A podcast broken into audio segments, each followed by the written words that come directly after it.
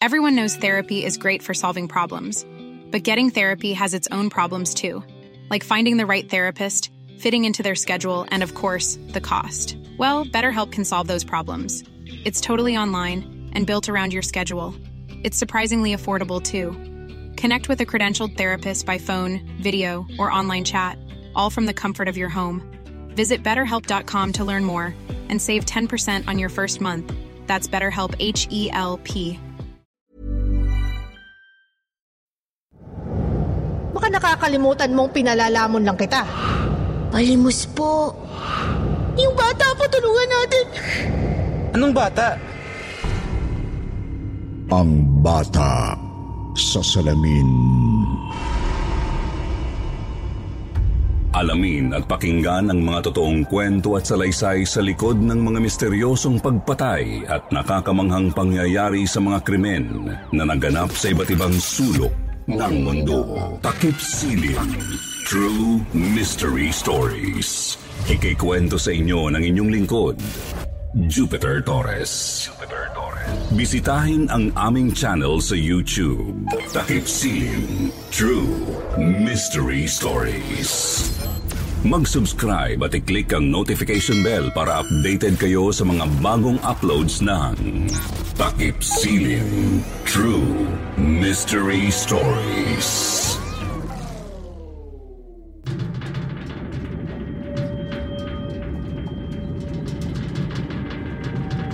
Ito ang katotohanang bumabasag sa mga hirayang nakatago sa ugat ng isipan. Ito ang lagusan papunta sa mundong wala pang nakakakita. Ito ang mundo ninyong kinasasabikang matuklasan. Sa mundong pilit mong tinatalikuran ang nakaraan, hinahabol ka pa rin ng alaalang pinagmulan ng lahat ng puot at galit na sadyang umihila sa iyo pabalik sa sinumpang nakaraan. Papunta sa kailalimang puno ng misteryo at hiwaga.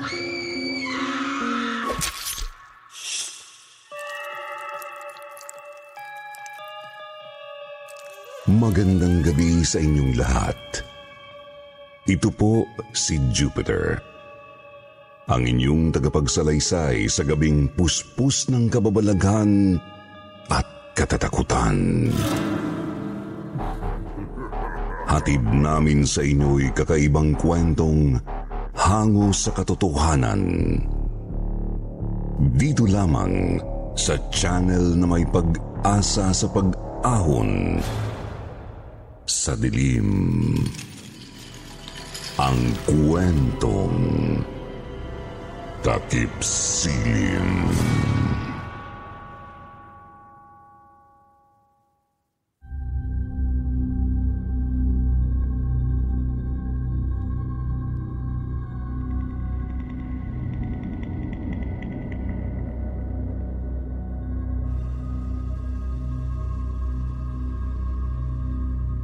Magandang araw, Sir Wilmore.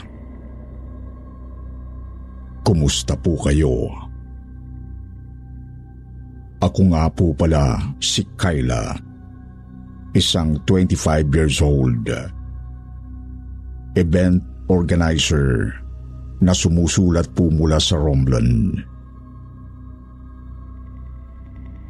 Iniwan po ako ng nanay ko noong mga 13 anyos na ako.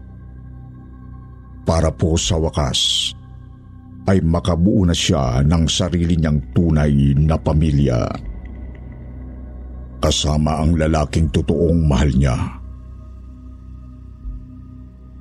Ako po kasi, Sir Wilmore, ay bunga lang ng nangyaring pang-aabuso noon sa nanay ko ng isang hindi kilalang lalaking nakainuman niya raw sa bar noong siya ay dalaga pa. Simula po sa pagkabata ko pa lang, pakiramdam ko ay sagabal lang ako para kay nanay. Kaya nga po nang iwan niya ako ay hindi na rin ako nagdamdam pa sa kanya.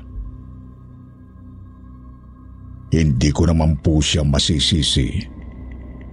Dahil alam kong sa tuwing makikita niya ako, ay nagiging isang instant reminder niya ako ng pinaka masalimuot na pangyayari sa buhay niya. Simula po noon ay kung kani-kaninong mga kamag-anak na ako nakitira. Hanggang sa noong nag-17 anyos po ako, ay napadpad po ako sa puder ni Tia Lorena. Isang guro sa elementarya na pinsang po ni nanay. Matandang dalaga po si Tia Lorena. Wala po siyang kasama.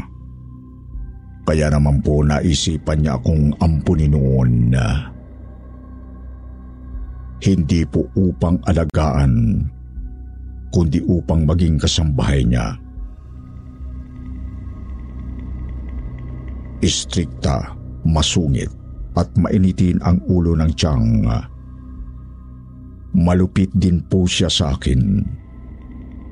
Kaya talagang malaki ang takot ko sa kanya noon.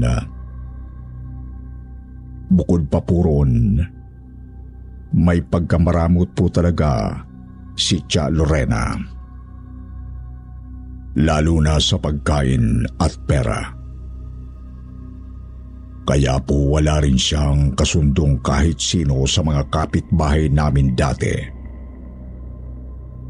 Hindi ko naman po akalain na ang masamang pag-uugali niyang yon ang magiging mitsa ng isang nakakapanindig balahibong pangyayari sa buhay naming dalawa.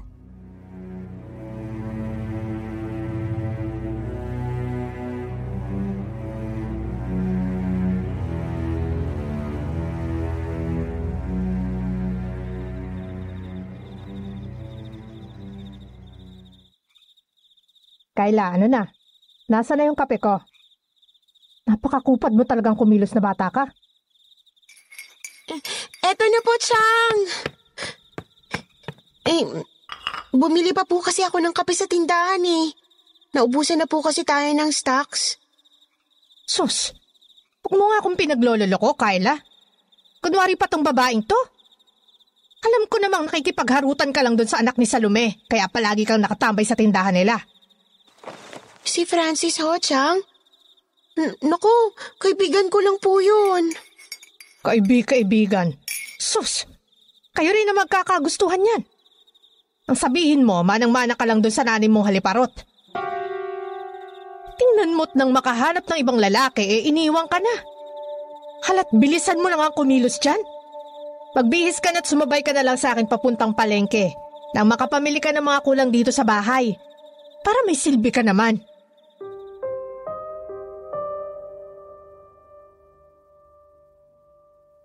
Talagang nagpantig po ang tenga ko. Dahil sa mga sinabi sa akin ni Chang ng umagang yon. Minsan lang po akong mapiko noon sa mga panlalait at pang-iinsulto niya sa akin.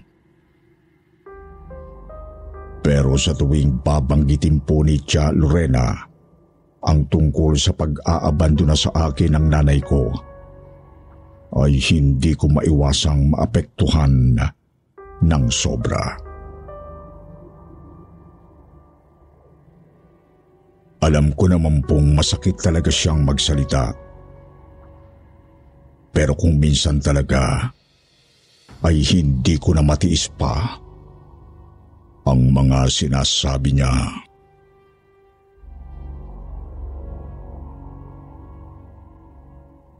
Ikaw sanang mawala ng silbi.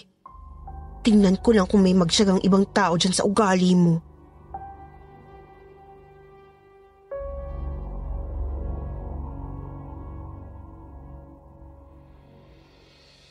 Maaga pa nang makarating kami ni Tia Lorena sa palengke. Maaga rin po kasi siyang pumapasok noon sa eskwelahan kung saan siya nagtuturo. Kaya madilim-dilim pa ay umaalis na kami ng bahay. Sa tuwing mamamalingki po kasi ako, ay pinasasabay talaga ako ni Tia Lorena sa kanya para may tagabitbit siya ng mga dala niyang folders, libro, o di kaya'y iba pang teaching materials niya.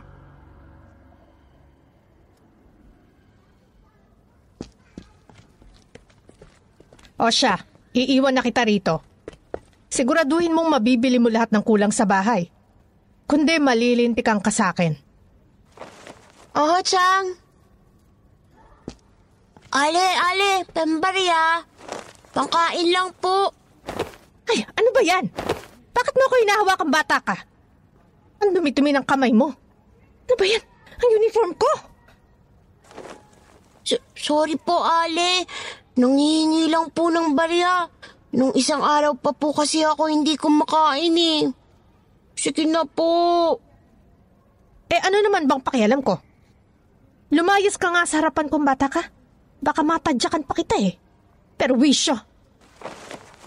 Chang, tama na ho. Huwag naman ho kayong ganyan sa bata. Nakakaawa naman po eh. Ah, nakakaawa. Eh di samahan mo. Ikaw ang bumuhay at magpakain kung kaya mo. Huwag mo akong pinangangaralan dyan, Kyla. Baka nakakalimutan mong pinalalamon lang kita.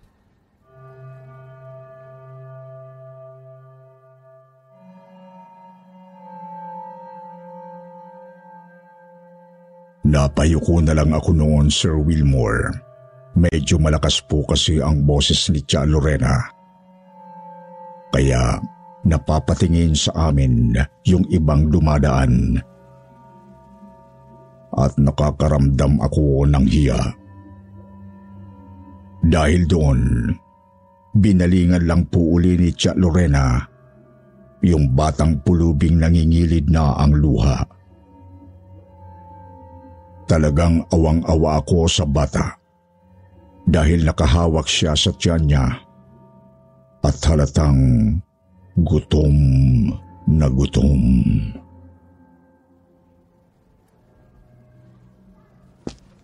Oh, ano kang bata ka? Lalayas ka ba ng kusa sa harapan ko? O sisipain pa kita palayo? Napakabaho mo. Lumayo ka sa akin. Sobra naman po kayo sa akin, Ale. Nanghihingi lang naman po akong barya kasi gutom na po ako eh. Sige na po. Aba talagang makulit kang bata ka, no? Sinabi ng lumayas ka sa harapan ko eh. Layas!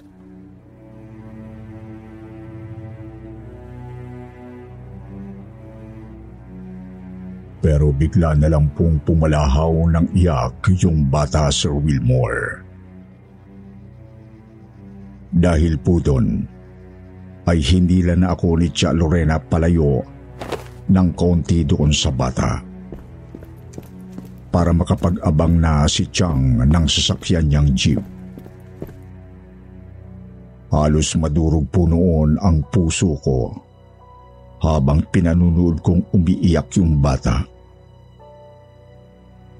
Hanggang sa nakita ko na lang na bigla siyang parang nabilipit sa sakit habang nakahawak siya sa kanyang tiyan. Hanggang sa talagang napatili na ako nang makita kong bumulagta po yung bata sa gilid ng kalsada. Bumagsak po siya at parang nawala ng malay. Chang, Yung, yung bata po, tulungan natin. Dumudugo po yung ulo niya. Napasama po yata yung bagsak niya sa kanto ng kalsada. Huwag ka ngang OA dyan, Kyla. Ang dami-daming tao dyan. Siguradong may magtatawag dyan ng ambulansya. Pabida ka masyado eh. Oh, may jeep na. Sasakay na ako. Mamalengke ka na.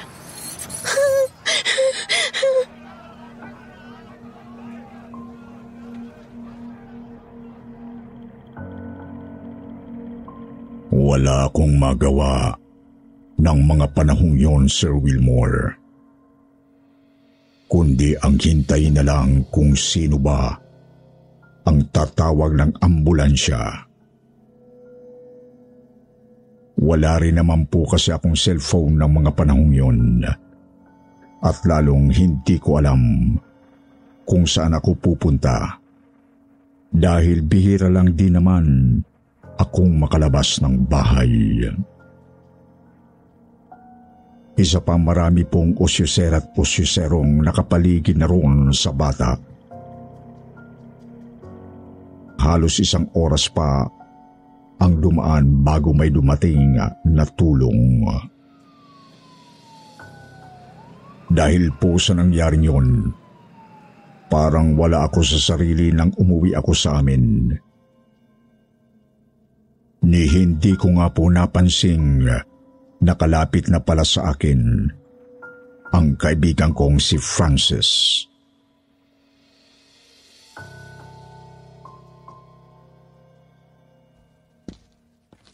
Uy, Kayla! Ha? Um, i- ikaw pala, Francis? Kanina pa kaya kita tinatawag dyan. Ba't ko talala? Siguro, sinusungitan ka naman ng tsahin mong maangko, no? Mangko? Anong mangko? Mangkukulam! Bruha! Ganun! Ikaw talaga. Puro kakalokohan. Eh, bakit ka nga kasi tulala?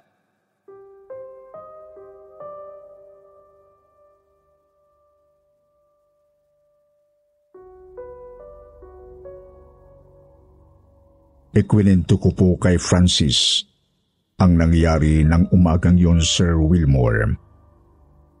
At gaya ng inaasahan ay inis na inis na naman po siya kay Tia Lorena. Ang tatay po ni Francis ay nagtatrabaho noon bilang nurse sa ospital na pinagdalhan doon sa batang nawala ng malay kanina sa palengke.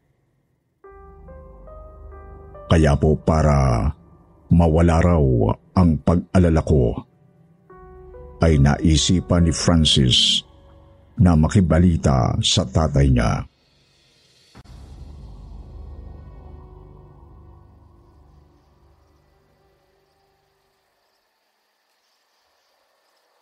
Ho?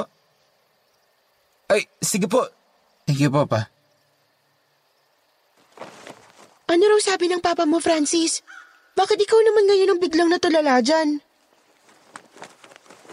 Eh, sabi ni Papa, hindi na raw umabot sa ospital yung bata. Ang dami na raw kasing nawalang dugo eh.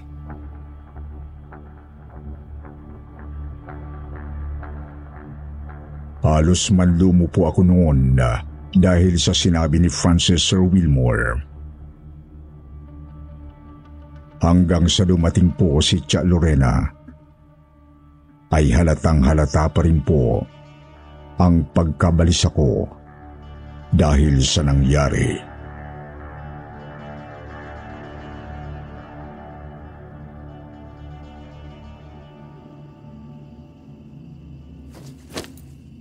Hoy, Kyla, ipagtimpla mo nga ako ng kape. Sumasakit ng matindi ang ulo ko, dali. Ho? A- ano po ulit yun, Chang?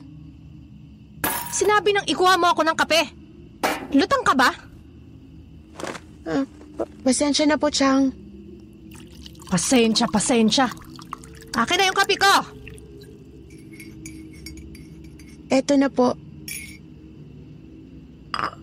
Magsabi ka nga ng totoo, Kyla. Ano bang pinagkakaganyan mo? Kanina ko pa napapansing parang wala ka sa sarili ah. Ano, may gusto ka bang sabihin? Eh, Chang, yun ho kasing bata kanina sa palengke. Na- namatay na ho siya. Hin- hindi raw po umabot sa ospital. Oh, eh ano naman ngayon? Sus, Kyla. Akala ko naman kung anong problema mo, yun lang pala.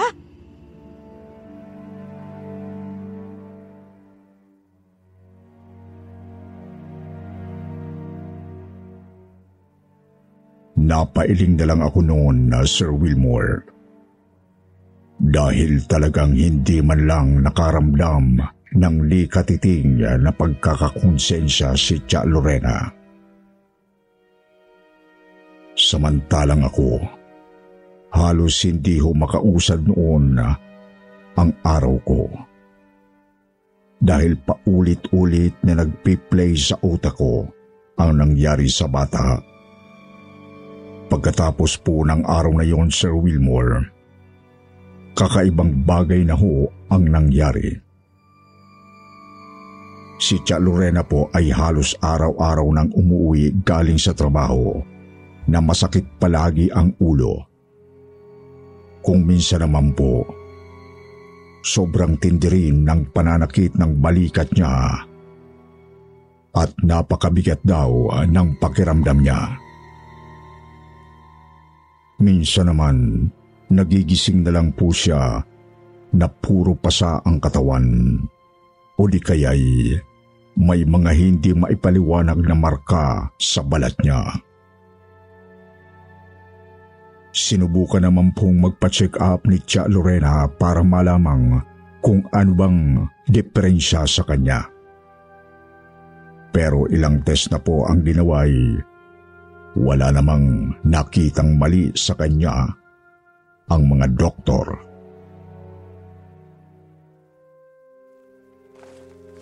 Aray, ang sakit-sakit talaga ng ulo kong to, buisit. Oy, Kayla, kuha mo nga ako ng ibuprofen sa kusina. At hindi na naman ako pinatutulog ng ulo kong to. Hiring for your small business? If you're not looking for professionals on LinkedIn, you're looking in the wrong place. That's like looking for your car keys in a fish tank. LinkedIn helps you hire professionals you can't find anywhere else, even those who aren't actively searching for a new job but might be open to the perfect role. In a given month, over 70% of LinkedIn users don't even visit other leading job sites. So start looking in the right place. With LinkedIn, you can hire professionals like a professional. Post your free job on linkedin.com slash people today. Everyone knows therapy is great for solving problems. But getting therapy has its own problems too. Like finding the right therapist, fitting into their schedule, and of course, the cost. Well, BetterHelp can solve those problems. It's totally online and built around your schedule. It's surprisingly affordable too. Connect with a credentialed therapist by phone, video, or online chat, all from the comfort of your home. Visit betterhelp.com to learn more and save 10% on your first month. That's BetterHelp H E L P. Oh, bilisan mo!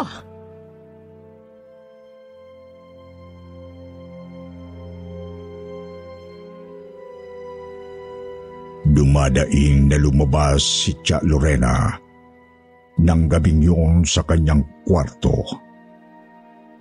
Habang nakaharap ako sa full body mirror namin sa salas at nagsusuklay ng buhok. Akma na po sana akong susunod sa kanya noon. Kaya lang, bigla na lang ho siyang sumulpot sa likod ko dahilan para makita ko ang refleksyon niya sa salamin.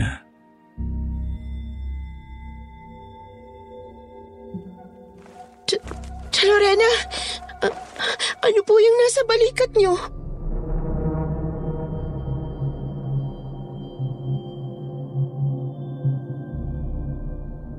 Talagang nanlaki ang mga mata ko sa nakita ko, Sir Wilmore. Nakita ko po kasing may batang nakasampa sa balikat ni Tia Lorena. At pinupukpok nito ang ulo niya gamit ang sarili nitong mga kamay. Galit na galit ang bata kay Tia Lorena habang umiiyak ito ng dugo habang sinasabi ni Tia Lorena daw ang may kasalanan kung bakit siya namatay. At hindi po ako pwedeng magkamali, Sir Wilmore. Kilala ko ang batang yun. Hinding-hindi ko po makakalimutan ang malalim niyang mga mata at ang payat at mahaba niyang braso. Pati na rin ang halos butot balat niyang katawan. Siya po, Sir Wilmore, yung batang pulubi na sumubok pong manghingi ng limos kay Tia Lorena noon. Pero imbes na bigyan, ay itinaboy at pinagsalitaan niya pa ng kung ano-ano.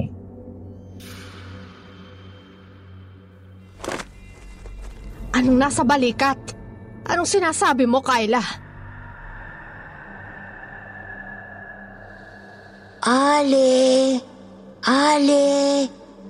Palimos po!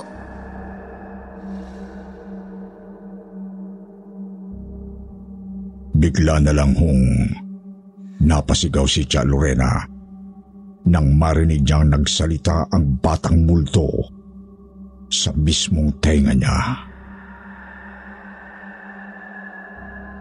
Napatingin ho siya sa akin at dahil nakaharap ako sa salamin, ay nakita niya rin ang sarili niyang refleksyon mula doon. Alos takasan po si Tia Lorena ng sarili niyang hininga nang makita niya ang nakangiti at umiiyak ng dugong imahin ng batang pulubi na ngayon ay nakasampa sa balikat niya at kinakagat naman ang kanyang ulo.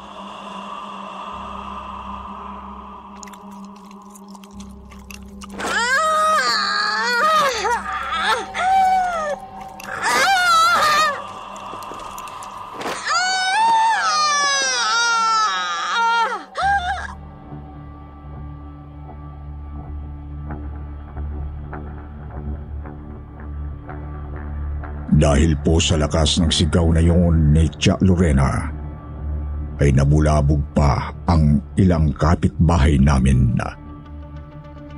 Medyo malalim na ho kasi ang gabi noon at karamihan sa kanila ay natutulog na. Maya-maya po ay nakarinig na lang ako ng tumatakbong mga yabag papunta sa bahay namin at nakita kong sumbilip sa bintana si Francis. Kayla? Kayla! Anong nangyayari dyan?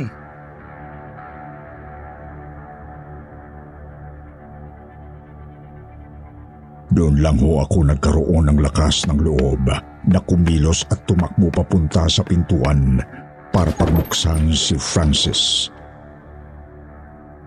Pagkatapos noon, ay itinuro ko sa kanya si Tia Lorena na hanggang ngayon ay nakatayo pa rin sa tapat ng salamin at takot na takot na tinititigan ang sarili niyang refleksyon.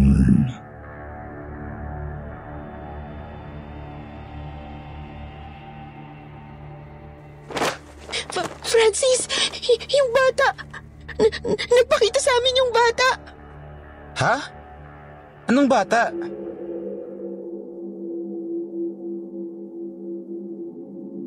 Dahil hindi po ako mapagsalita noon ng ayos, ay hinila ko na lang si Francis. Siya na mismo ang pinatingin ko sa refleksyon ni Tia Lorena para makita niya ang bata sa salamin. Ganon din po ang naging reaksyon ni Francis. Napahakbang pa nga siya noon paatras. Pero mabilis din po siyang nakabawi noon para magdasal. Kaya ginaya ko na lang po siya noon na mabuti na lang at nang magmulat kami ng mga mata ay wala na ang bata sa salamin. Pero si Tia Lorena po ay bigla na lang bumulagta sa sahig. Kaya naman, dali-dali namin siyang isinugol ni Francis sa ospital. Matapos po ang pangyayaring yon, ay unti-unting nanghina si Tia Lorena. Nang muli po kaming magpatingin sa doktor, ay saka lang nila tuluyang nasabi ang kalagayan niya. May sakit po si Tia Lorena Sir Wilmore. May nakita pong bukol sa utak niya. Ang sabi po ng doktor ay masyado raw pong komplikado ang pwesto ng tumubong tumor sa kanyang utak. Kaya kahit daw po magpa-opera siya, ay walang kasiguruhan na mabubuhay siya.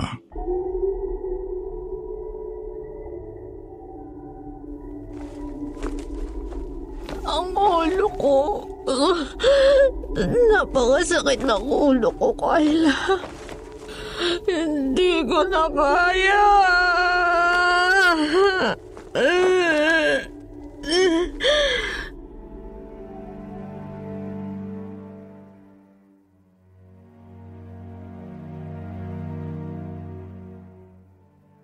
Tumulo ang luha ko habang pinagmamasdan si Tia Lorena. Bigla na lang po siyang dumaing habang sinusubuan ko siya ng pagkain. Dahil ng mga panahong yon, ay hindi na po maigalaw ni Chang ang sarili niyang mga kamay. Naawa po ako sa kanya. Kahit namang gaano kasungit at kalupit sa akin si Tia Lorena, ay siya pa rin ang dahilan.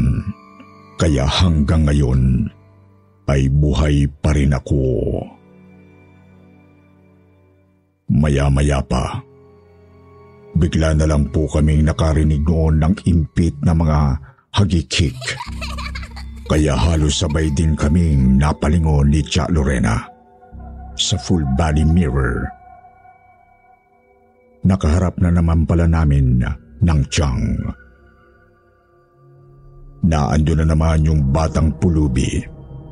Nakita kong magkasalubong ang mga kilay niya habang nakabungis siya at patuloy pa rin lumuluha ng dugo.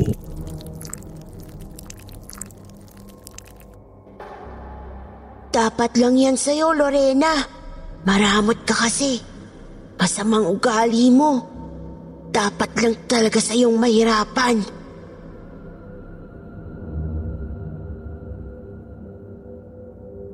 Napaiyak na lang din si Tia Lorena sa sinabi ng bata. Pero hindi niya ito itinanggi pa. Bagkos ay nagulat po ako sa isinagot niya sa bata.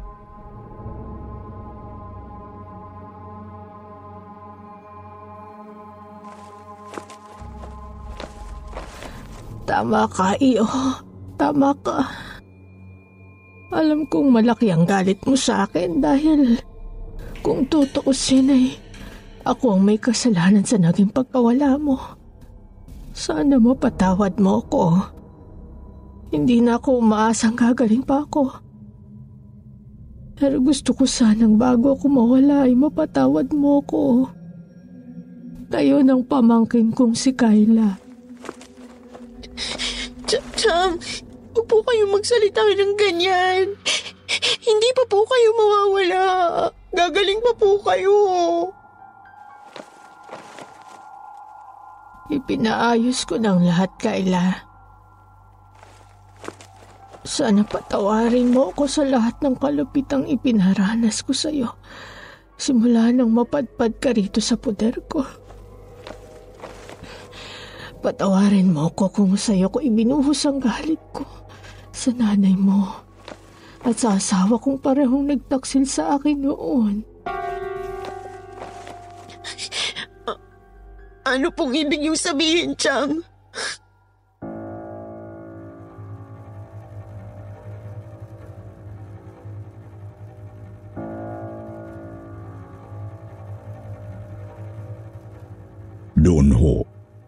Sinabi sa akin ni Tia Lorena Sir Wilmore na hindi pala totoong bunga ako ng pang-aabuso kay nanay. Bunga po ako ng pakikiapid niya sa asawa ng pinsan niyang si Tia Lorena. Na ng mga panahong yon ay kakakasal lang sa asawa nito. Doon ko lang po naintindihan kung bakit naging ganong katigas ang puso ni Tia Lorena. Matapos po ng araw na yon, ay hindi na kami ulit ginambala pa ng multo ng batang pulubing na pag-alamang ko pong nagngangalam palang JR. Dinalaw ko po kasi siya sa punto niya para mag-alay man lang ng bulaklak. July 15, 2015 po ang eksaktong araw kung kailan nawala si Tia Lorena. Pero bago po nangyari yun, ay sinigurado po muna niyang sa akin mapupunta ang lahat ng benepisyong makukuha ng mga kaanak niya sa kanyang pagkawala. Sa pamamagitan po ng opisyal na pag-ampun niya sa akin bilang sarili niya pong anak, hindi po naging madali para sa akin ang naging pagkawala niya. Pero mabuti na lang ay dinamayan po ako ni Francis at ng mga magulang niya. Hanggang ngayon po Sir Wilmore ay nanghihinayang pa rin ako sa nawala na si Chang Lorena. Kung kailan nagiging maayos na ang relasyon namin. Pero masaya na rin po ako para sa kanya. Dahil sa wakas ay wala na po siyang mararamdamang anumang sakit. Hiling ko pong kung nasaan man siya ngayon, sana ay masaya siya at nakikita niyang maayos ang kalagayan ko dahil sa tulong niya. Mahal na mahal kita, Chang. Sana po ay nagustuhan ninyo ang kwento ng karanasan naming ito ng aking Tia Lorena, Sir Wilmore. Napakarami ko pong iniyak habang isinusulat ko ito. Bigla ko lang po kasi itong naalala habang naglilinis ako ng bahay bilang paghahanda sa nalalapit na po naming kasal ni Francis. Siya rin po talaga ang nakatuluyan ko. Gaya ng sabi sa akin ni Tia Lorena noon. Maraming salamat po sa lahat ng nakinig, nakikinig, at makikinig pa lang sa kwentong ito kung sakali pong isa ito sa mapili ninyong ikwento sa inyong channel. Muli ay ako nga po pala si Kyla at tatapusin ko na po rito ang sulat ko. Hanggang dito na lamang po. Naway patnubayan tayo ng Panginoon.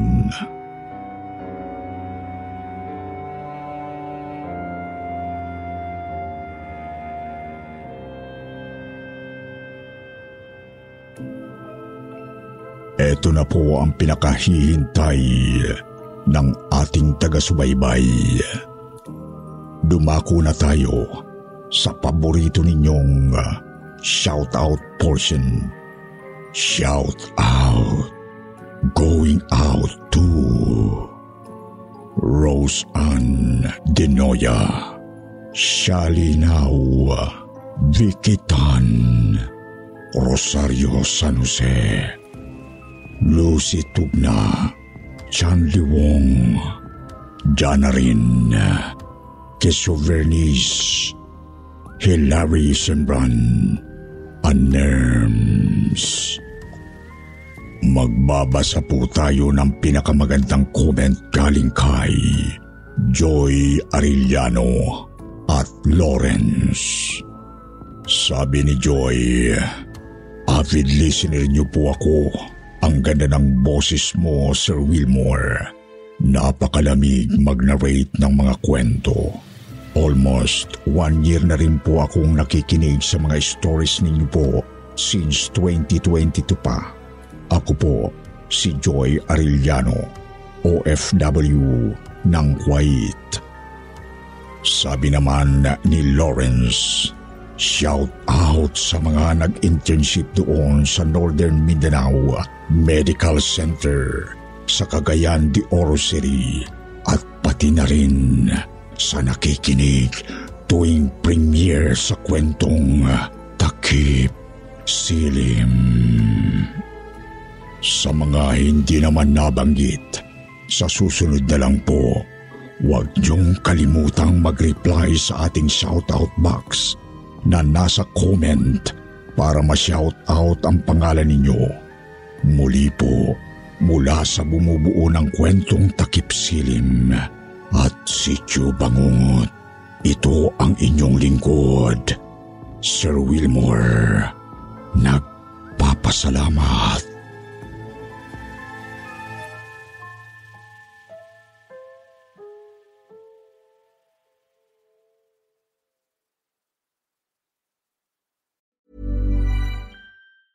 Planning for your next trip?